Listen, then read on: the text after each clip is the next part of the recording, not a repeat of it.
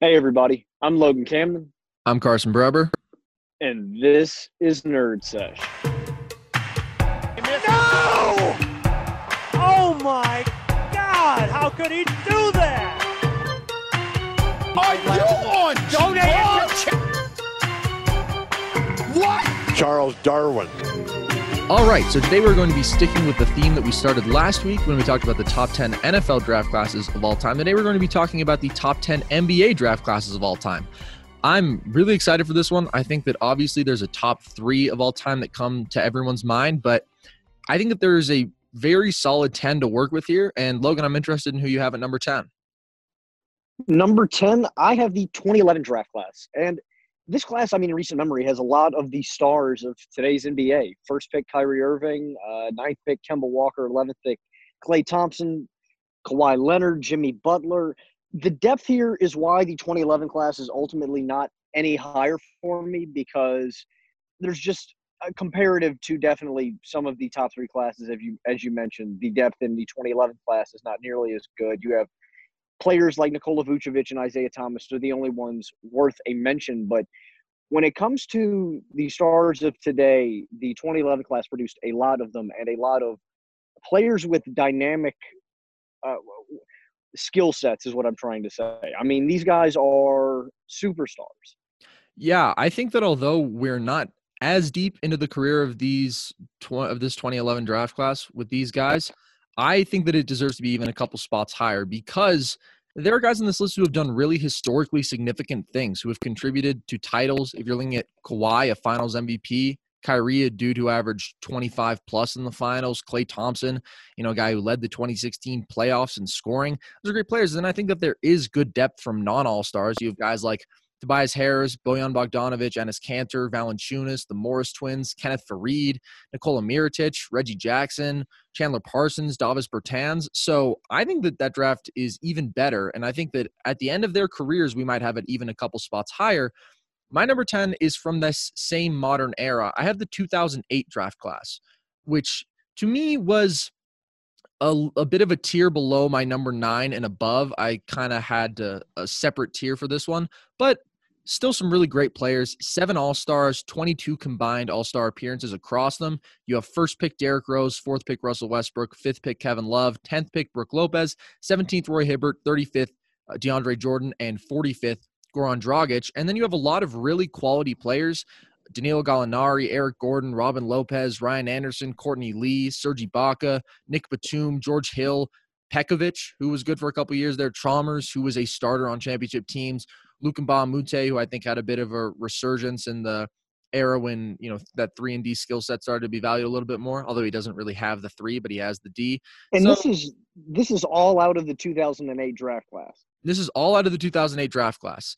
And you also have, of course, on the high end, two MVPs in Russ and D Rose, a perennial all star in Love, defensive menaces like Roy Hibbert and DeAndre Jordan, and really great depth. So I thought this one had to be here for me.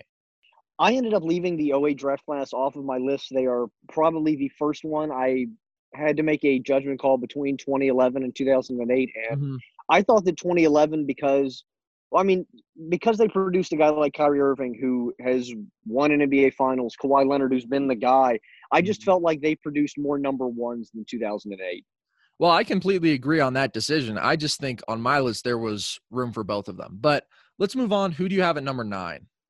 So number nine, I thought this class is going to be way higher on my list, the 1999 class, and at the top, I mean, you've got some definitely solid contributors. Baron Davis, a two-time All-Star, two-time steals champ, uh, career 16, 4, and 7 guy. Ninth pick, Shawn Marion, I feel is criminally underrated in basketball circles. I don't think people understand how much of a bucket Shawn Marion was in Phoenix. His play style fit the mold of what they wanted to do. Four-time All-Star, two-time All-NBA selection, Shawn Marion. 16th pick, Ron Artest, close to being an MVP in his shortened 2004 2005 season. Uh, he was putting up 25 through seven games, and outside of what Ron Artest actually did, I mean, an all star contributor on a Laker championship team. Uh, later, 57th pick, Manu Ginobili, two time All Star, two time All NBA. We all know Manu off the bench or in the lineup. He could light it up. And I really like the depth here is ultimately why, and of course, for right now, why they're above 2011. Like you said, I think in a couple years, 2011 could be maybe top five. I don't know where these careers are going to go, but this list definitely could change. But the depth of 99 is good. Uh, number one pick, Elton Brand, and I maybe could have mentioned him with the above. Szczerbiak, spot up shooter, Rip Hamilton, a great contributor on the Pistons teams, and AK 47. Um, the 99s class depth um, is what gets it on my list, but there's not as much top end talent as some of the classes higher on my list. 99 is not on my list. And the reason for that, I think, is pretty simple. I would argue that Manu Ginobili is probably the best player to come out of this draft class. And to me, that's just not compelling enough. I would rather have 2011, where you have three guys, I would say clearly, who have already had more historically significant careers. And that's not to criticize Manu, but I would take Klay, I would take Kyrie, and I would take Kawhi's accomplishments all over Manu's. And then you look at the depth, and yeah, there are nine All Stars from this draft, but very few multiple time All Stars. It's guys like Szczerbiak, Kurt Kirilenko, Elton Brand, who was really good but had a brief prime. So I just was, uh, I don't know. I think that I saw this draft on a good number of the top 10 lists, and I didn't feel all that compelled by it because at the end of the day, I think that you have to have historically relevant players at the top to be a great draft class. I didn't really feel like this draft had that. What I had in my number nine spot is the draft from the year before this, the 1998 NBA draft, where only five All Stars in this draft, but 36 combined All Star appearances, which tells you that their good guys were good for a long time. You have fourth pick Antawn Jamison, fifth pick Vince Carter, of course, both of them out of UNC, ninth pick Dirk Nowitzki, 10th pick Paul Pierce, and 32nd pick Rashard Lewis. So it's not actually maybe as much top end talent as we remember it to be, just because Vince he's an eight time All Star, but his peak wasn't, I mean, his peak was high, but it was really only a season or two where he was a legitimate, you know, second team All NBA top 10 guy in the league kind of player. Paul Pierce was never first team All NBA. So you do have an MVP in Dirk, but he's also the only one to ever be first team All League. But then what this draft really has is a phenomenal batch of good players. Second pick, Mike Bibby, who was, of course, a huge contributor on a team that easily could have won a championship. Third pick, Raef LaFrentz, who was skilled and had a solid career, and maybe would have had a better career if not for injury. Jason Williams, Larry Hughes, Bonzi Wells, Ricky Davis, who was who was a bucket at his best and maybe didn't contribute to winning all that much, but could score. Rasho Nesterovic, not a traditional good player, but he was a starter on the 2005 Spurs championship team, so that does matter. Al Harrington, who I was kind of surprised wasn't an All Star because he put up big numbers for a good stretch of his career. Rafer Alston, who of course is pretty iconic as just one of the great street ball hoopers turned successful NBA stories. Cuttino Mobley, who I think averaged like 16 a game for his career. So only five All Stars, but they're five pretty legitimate All Stars. Like I think Rashard Lewis in his prime, that's a legitimate All Star. Same with Antawn Jamison, who has over twenty thousand career points, which is a major accomplishment. And then it's the rest of the guys that rounded out when you consider the iconic big three of Dirk, Pierce, and Vince below belongs a tier below that, but he's still in that bunch. So I had 98 here. Who do you have at number eight? Number eight, I have the 2009 draft class, which uh, again, it's another modern era class that has produced some heavy top 10 talent, um, especially in today's NBA. And if I think the 2009 class, with what Harden and Curry do, depending on how much more they accomplish in their careers, the 09 class could spike because of them. But first pick, Blake Griffin. Um, initially, I think Blake was probably going. I think most people thought Blake was going to be the best player out of this class. I mean, when he comes out the gate, when he comes out of the gates, putting up 21, 4, and 9, that's unconscious. James Harden finally moves on to Houston, wins an MVP there. You have another MVP in Steph Curry, and it still astounds me that the Timberwolves took two point guards in this draft class and did not end up with Steph Curry. Mm-hmm. Smooth move, Minnesota. Ninth pick, DeMar DeRozan still has not pushed his game out to the three point line, but mm-hmm. he's a great All Star and All NBA caliber player. Um, some All Star depth here in Jrue Holiday and Jeff Teague. And don't get me wrong, there's more talent in the 09 draft class. But when you have two MVPs at the top in the top 10 of a draft class, I think 09 is mandatorily on the list and like I said, could potentially be higher um, once contextualized uh, at the end of these players' careers. I agree completely. I have 2009 just one spot above this. My number eight is 2011. Uh, seven different All Stars, 27 combined appearances, which is going to continue to rise and we already talked about this class a lot, but it is Kyrie, Kemba, Klay, Kawhi, Vucevic, Isaiah Thomas is, and I mentioned there's a lot of quality depth, and I just think that at the end of the day, you know, Kyrie, Klay, and Kawhi, they're not three of the 10 best players of the 2010s, but they are three of the most historically significant. And that is why I had to have it on my list. But I guess I'll talk about 2009 now because I do have it at number seven. Yeah, uh, obviously the distinctive thing here is the two MVPs in Harden and Curry. That's not something that a lot of draft classes have. The 2008 class had it, but I mean, Curry and Harden, as far as their careers in totality, are to me uh, in a different tier than Rose and Westbrook, each of them. And there are good players throughout this draft beyond the All Stars. You have Tyreke Evans, you have Ricky Rubio, Ty Lawson, Darren Collison, Patrick Beverley, Danny Green, Patty Mills, Taj Gibson. A lot of guys who carved out really solid careers for themselves, who understood their roles and who contributed to winning, or even a guy like Ty Lawson who had a higher peak and maybe you know wasn't able to extend that because of some off the court issues but that's a talented player and a relevant player so for me the 2009 draft class has always dropped uh, jumped to the forefront of my mind because it's the one that i was most sentient for that has been really great because you know blake harden curry DeRozan in a draft class especially you know, DeRozan has definitely been slandered a bit over the past few years because of the on-off splits, the fact that his teams are always better without him on the floor, the fact that he will would rather shoot a jumper with you know the back of his foot on the line than take a step back and make it a three. Like i'm not going to say that he's the winningest player but you know he was a guy who averaged 27 a game on a 50 something win team who got some early top 5 MVP candidate buzz in the 2017-18 season when the Raptors were really thriving and he was taking threes and his playmaking improved and he was committing himself a bit more to defense. So I don't think we should disregard what he's done. He's a two-time all-NBA guy.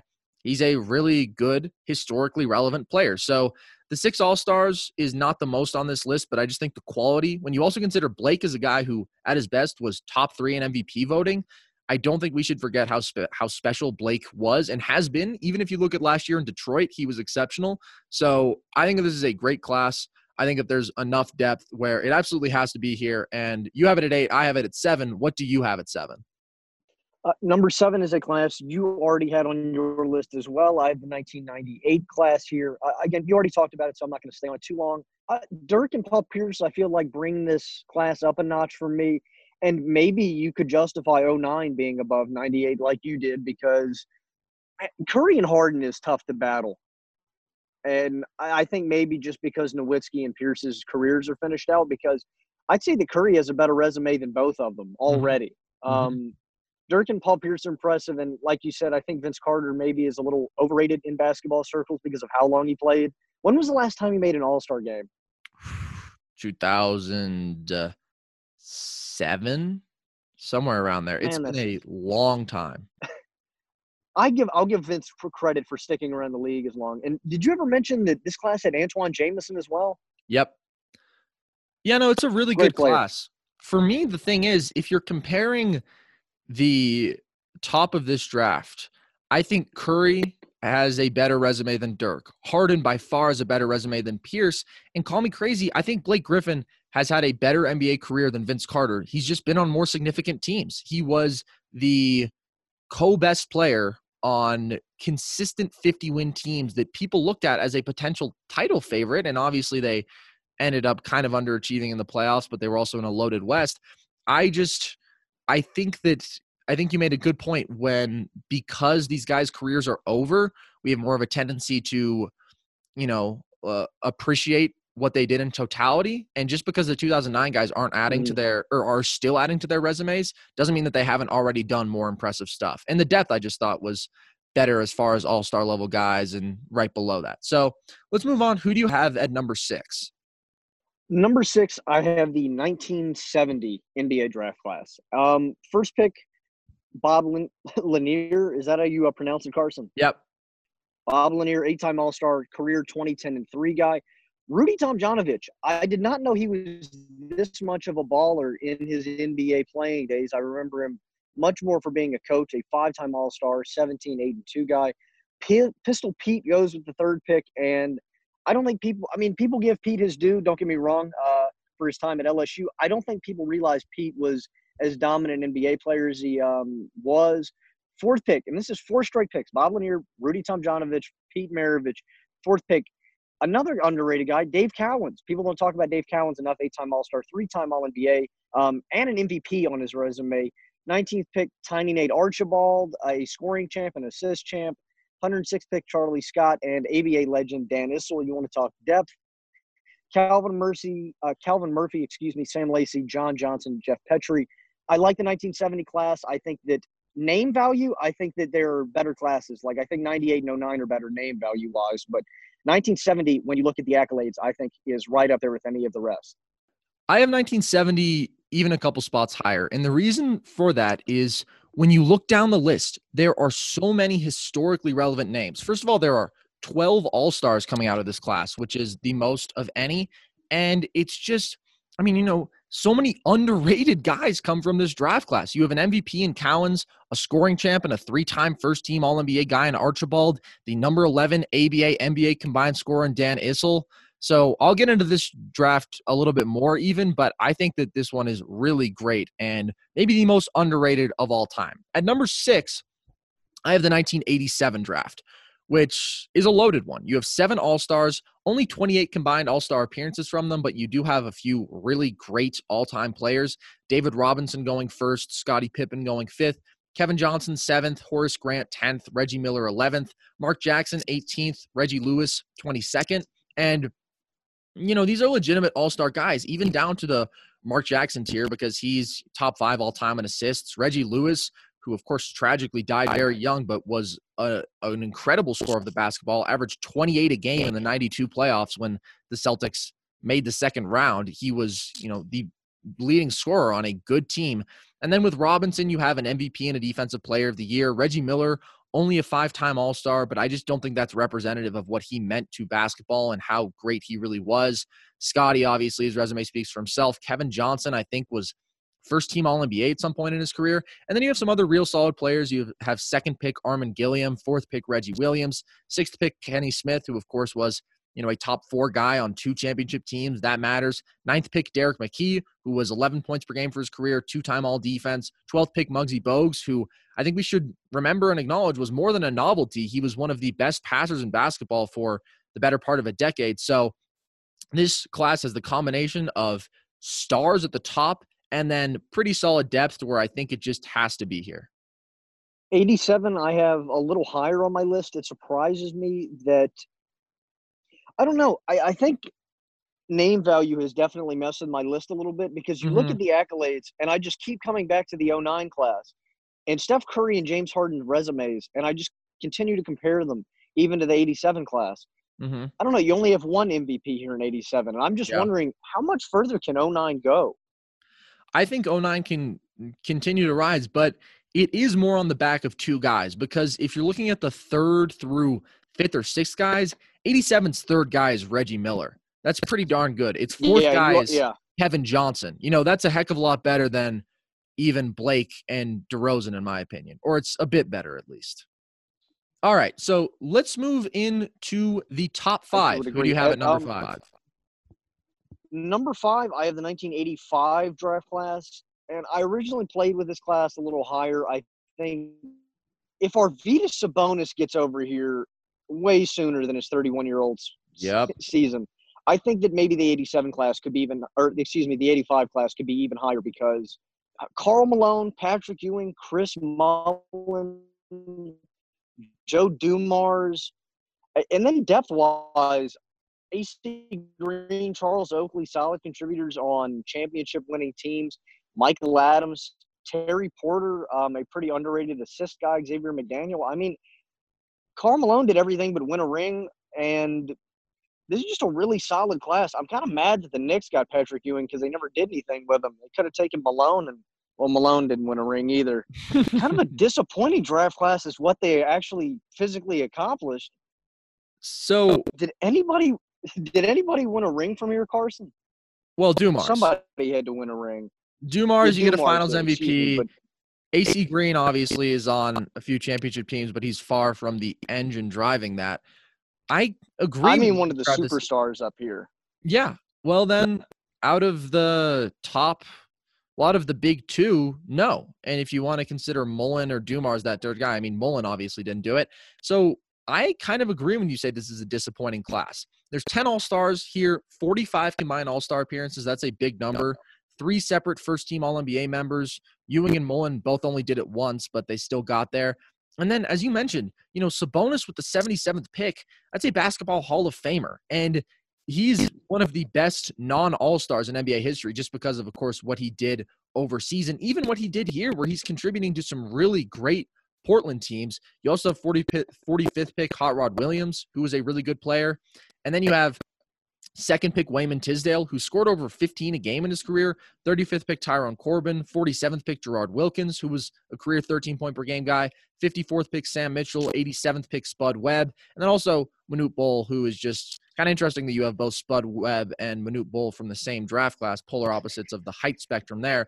But yeah, I mean, there are a lot of good players here the 10 all-star numbers is it's a bit inflated because if you look at some of them a guy like michael adams who put up pretty empty numbers on a terrible team that played really fast or a guy like charles oakley who was really good but was really more significant as a defensive culture setting guy like not a traditional all-star.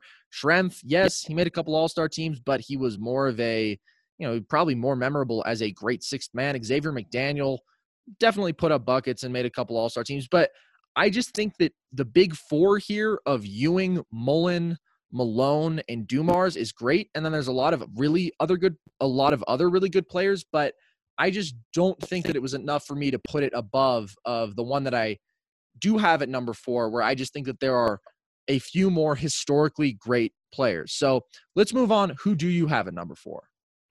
Number four is another one that you have already discussed, the 1987 class. I thought that you underrated them a little bit. I don't know. I think Reggie Miller's value definitely adds to this class. Scottie Pippen's the greatest sidekick ever, but in comparison to the 85 class, even they Karl Malone and Patrick Ewing, I would say Trump, David Robinson, and actually I wouldn't say that. I would say I'd take Robinson and Pippen probably over Ewing and Malone just because yep. Pippen has the team aspects. Uh, Kevin Johnson is here. Um, not talking about what he did, you know, off the court. On the court, Kevin Johnson was a great 20 and 10 guy and a pretty solid rebounder in Phoenix for a little bit too.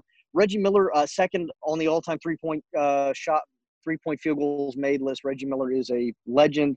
Uh, depth here, as you already talked about, Horace Grant, Reggie Lewis, Sarunas Marciulionis uh, is. I can't believe you didn't bring up uh, Sarunas Marciulionis, Carson. I, didn't, I was actually really I, disappointed. I didn't see him. I missed him. How how disappointing. Yeah, seriously. Another basketball Hall of Famer. Yeah, and that's the Basketball Hall of Fame. yeah, yeah. so 87 is here, and I think that I probably put them up high because of what David Robinson did. David Robinson's career blew me away. I think another guy who's underrated. The MVP um, definitely gets 87 up here for me from David. 87 is a great class. At the end of the day, I think that the one that I have at number four is the most deserving, and I will make that case for you now. I have the 1970 NBA draft here. 12 All Stars coming out of this draft, 52 combined All Star appearances. You named them all. Uh, I would say 10 of them are legitimately really good players. You can leave Sam Lacey and John Johnson off of that list, but even a guy like Charlie Scott, put up some serious numbers. Randy mm-hmm. Smith, mm-hmm. not the best player ever, but he is the all time leading scorer for a franchise. That's significant. In non All Stars, Jim McMillian never made an All Star team, which I think is pretty remarkable because he averaged 19 points per game in a title run for one of the greatest teams ever in 72. And there were stretches during those playoffs where he was their leading scorer, outscoring Jerry West and Gail Goodrich and Wilt Chamberlain. Like he's a really great player, and maybe actually I said this about Sabonis, but he's probably the best non All Star from any of these classes.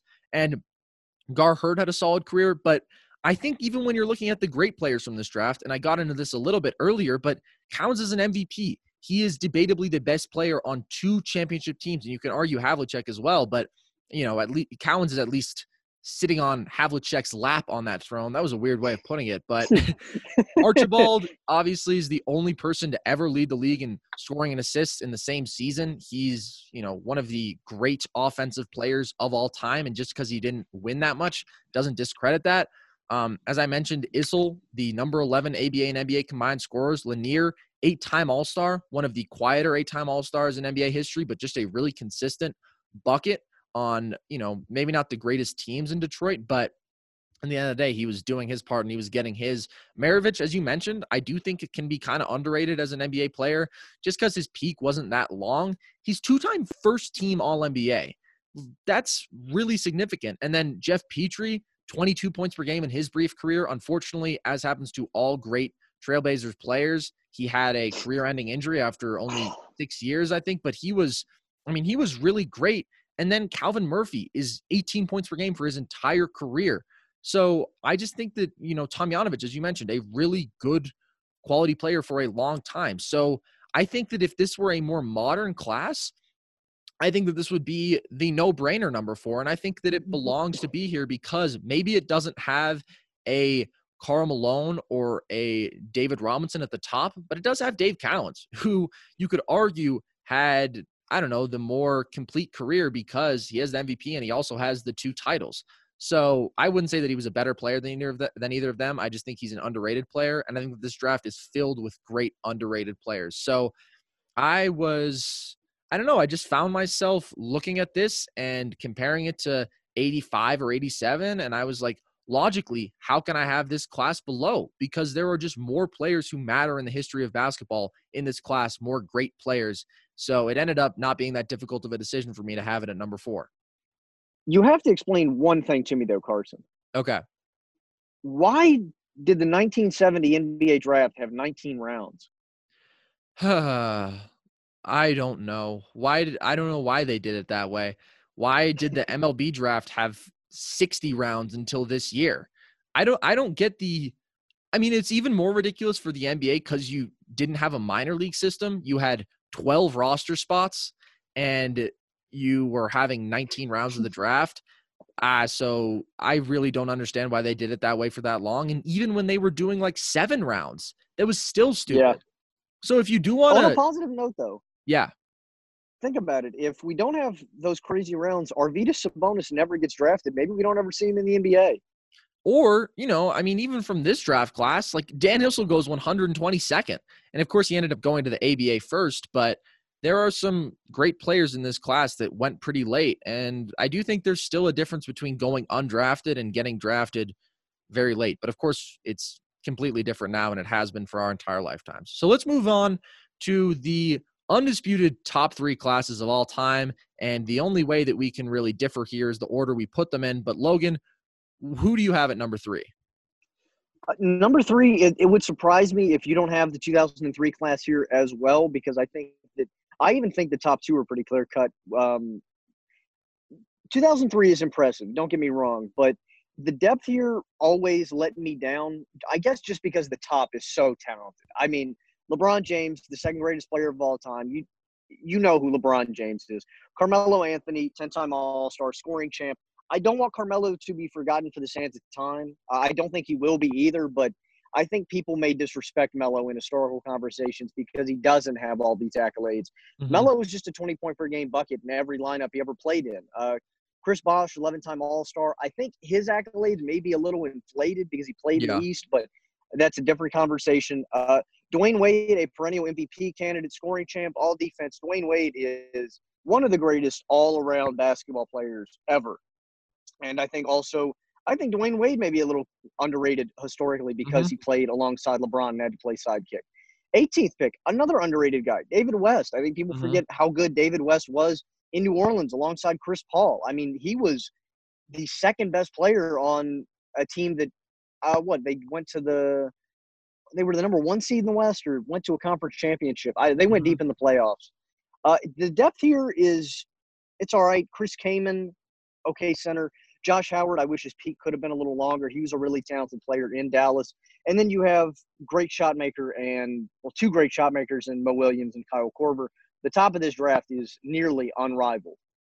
Yeah, I think that 2003 is a clear cut third, and it is saved by those four of the first five picks, and I guess five. You know, let's throw Darko in there so he doesn't become sad. But there's nine All Stars in this class. That's kind of a fake number because Kaman, Josh Howard, Mo Williams, and Kyle Korver, those are not your traditional all star level guys. But on the flip side of that, when you have four 10 plus time All Stars, and yes, you made a great point with Bosh. He's only one time All NBA, so that is definitely an inflated All Star number because he played in the East and because he played alongside LeBron. Still, he's a great player, and he's a historically significant player who was on a mini dynasty. D Wade, the clear best player on a championship team, had an all time mm-hmm. finals performance. That really matters. So, you know, the depth is not great here as far as non all stars. The next guys I would say are Kirk Hinrich, Boris Diaw, and Leandro Barbosa. Barbosa's a six man of the year. It's not a sorry bunch, but it certainly doesn't compare to the depth of, say, 96 or I think the depth of even some of the ones below on this list, the difference maker is it has LeBron, Melo, Bosh, and Wade, and it will always be iconic for uh, the four of them. So let's move on. Who do you have at number two? Number two, I have the 1996 class, and the 96 class is definitely impressive, um, depth wise, of course, and how many talented players are here. But I just I don't think 96 holds a candle to 84. We'll run it down here. Um, Allen Iverson, first pick, MVP, four-time scoring champion. Marcus Camby, defensive player of the year, um, four-time All Defense.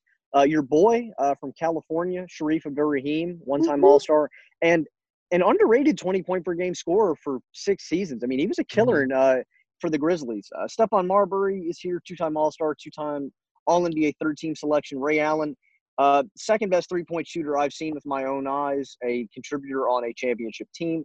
Antoine Walker, All Star, uh, three times and NBA champion.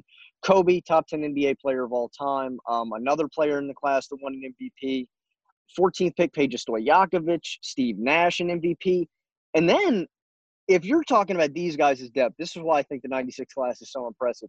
Mm-hmm. Jermaine O'Neal, Zydrunas Ilgauskas, Derek Fisher, and Ben Wallace are all depth guys in this class. And mm-hmm. if you don't have Ben Wallace here, he didn't get drafted, so it doesn't really count. But it counts. Those are your it. depth guys. That's crazy for one draft class.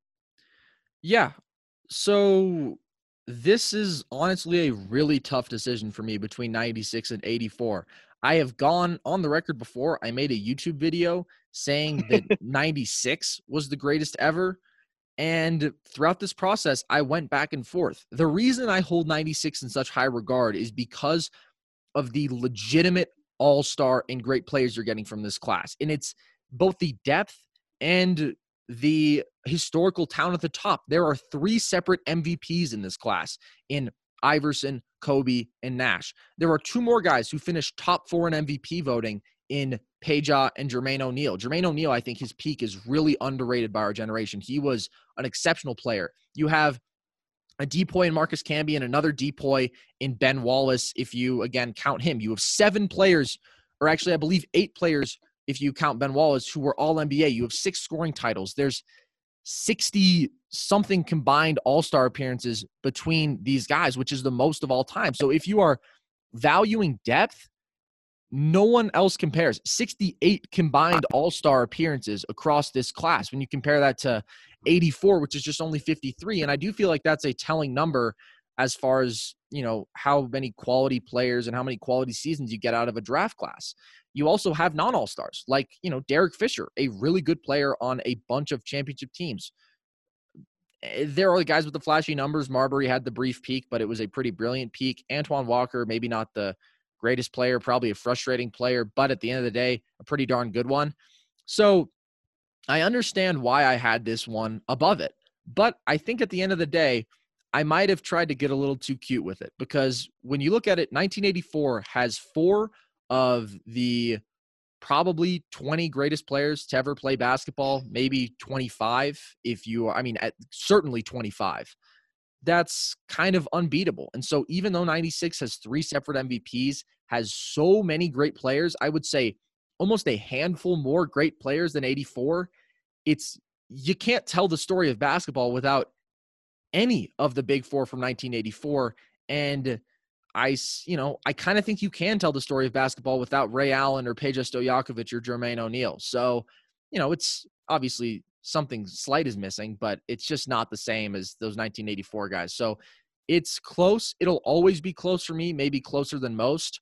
But at the end of the day, I had to give the edge to the the one with four top 20 guys of all time. So we agree there. We both have 1984 at number one. Give the people the rundown. I'm not going to fault anyone, like you said, for having 96 above 84. And mm-hmm. the telling factor for me was when MJ went to play baseball, who was the best player in basketball? It was Hakeem Olajuwon. Mm-hmm. And you're getting the two best players in basketball in the same draft. It's a wrap. Um, Hakeem, one of the greatest centers of all time, offensively and defensively, two time defensive player of the year, nine time all defense. Third pick is the greatest basketball player of all time. You already know. MJ. Sam pick, Bowie. Charles, you know what? I feel bad for Sam Bowie, man. He wasn't that bad. No, it was just injuries. He was just sandwiched between two of the greatest players at their individual positions. And he got hurt. It's, yeah. It's a classic Trailblazer story. It's been happening since Geoff Petrie. The coldest story ever told lives in Portland, man. Seriously. Fifth pick, Charles Barkley. Um, outlifted Shaq. That's impressive. Also won an MVP if you care about basketball. Uh, seventh pick, Alvin Robertson, great defensive perimeter defender. I, I hadn't really read up into Alvin Robertson a lot. His career um, impressed me just reading about his prowess defensively. Yeah. N- ninth pick, Otis Thorpe, NBA champion. 16th pick, John Stockton, one of the greatest point guards of all time. Depth wise here, not as solid, but I mean, when you have Hakeem, MJ, Barkley, it doesn't really matter, and Stockton. Uh, Farmville's very own Jerome Kersey. Shout out Jerome. Mm-hmm. Rest in peace, Jerome. Uh, and then you have Sam Perkins, shooting big man, and a guy who just never stopped playing basketball in Kevin Willis. Yeah, I think that you you hit all the points there. The depth is solid. I think Alvin Robertson is the Alvin Robertson is the clear fifth best player out of this class, which you know does not compare to Peja or Jermaine O'Neal. But that's not really all that significant at the end of the day, I think. I mean, that's what makes it close between these two draft classes. But when you have three separate depoys, three separate MVPs, four multiple time first team All NBA members, four 10 plus times All Stars, and 10 plus times All NBA, Hakeem, MJ, Barkley, and Stockton all made at least 10 All NBA teams. You have three plus scoring, rebound, steal, assists, and block champs. That is, you know, uh, they dominated the league for 15 plus years. And then you do have other quality players like Perkins and Kersey and all the guys that you mentioned who are good. Otis Thorpe, I do think gets a little underrated. He's the second leading scorer on a championship team in 94 for the Rockets. Obviously, that's Hakeem's show, but Otis Thorpe is there and he's contributing. So I, at the end of the day, I don't know. I love 96 because it just has more guys that I think slip under the radar and is just the greatest depth of any draft class of all time as far as real quality, historically relevant players. But the big four from this class is pretty unbeatable, in my opinion. So let's look at some honorable mentions. Were there any really close cuts for you? And if so, who were they? Uh, yeah, 2008, as you mentioned early on, mm-hmm. um, was really close for me. I mean, when you have Rose, Westbrook, Love, Gallinari, there's a lot of impressive ability in that draft class. Uh, 81 was close, nine All Stars. I just I, Mark Aguirre, Danny Ainge, Tom Chambers, Larry Nance. I, I don't know. Mm-hmm. They definitely don't compete with some of the other classes. And yeah. uh, 79, the uh, Magic Johnson year was uh, pretty close. Bill Laimbeer, Mark mm-hmm. Eaton. My honorable mentions, I would say 2001. You have eight All Stars from that class, 27 combined All Star appearances. Tyson Chandler, who's you know also a depoy. Pau Gasol, Joe Johnson, Zach Randolph, Gerald Wallace, Tony Parker, Gilbert Arenas, Mehmet Okur. Those are the all stars. Then you have other quality guys like Jason Richardson, Shane Battier, Richard Jefferson, Troy Murphy, Brendan Haywood. It's a pretty good class. I just didn't think it could compare to 08 because of the fact that 08 has two MVPs and then also Kevin Love. And I like the depth even more. And then 1960 was one I considered basically only because they have uh, Oscar Robertson and Jerry West going number one and number two overall. Those are two of the probably 15 greatest players of all time.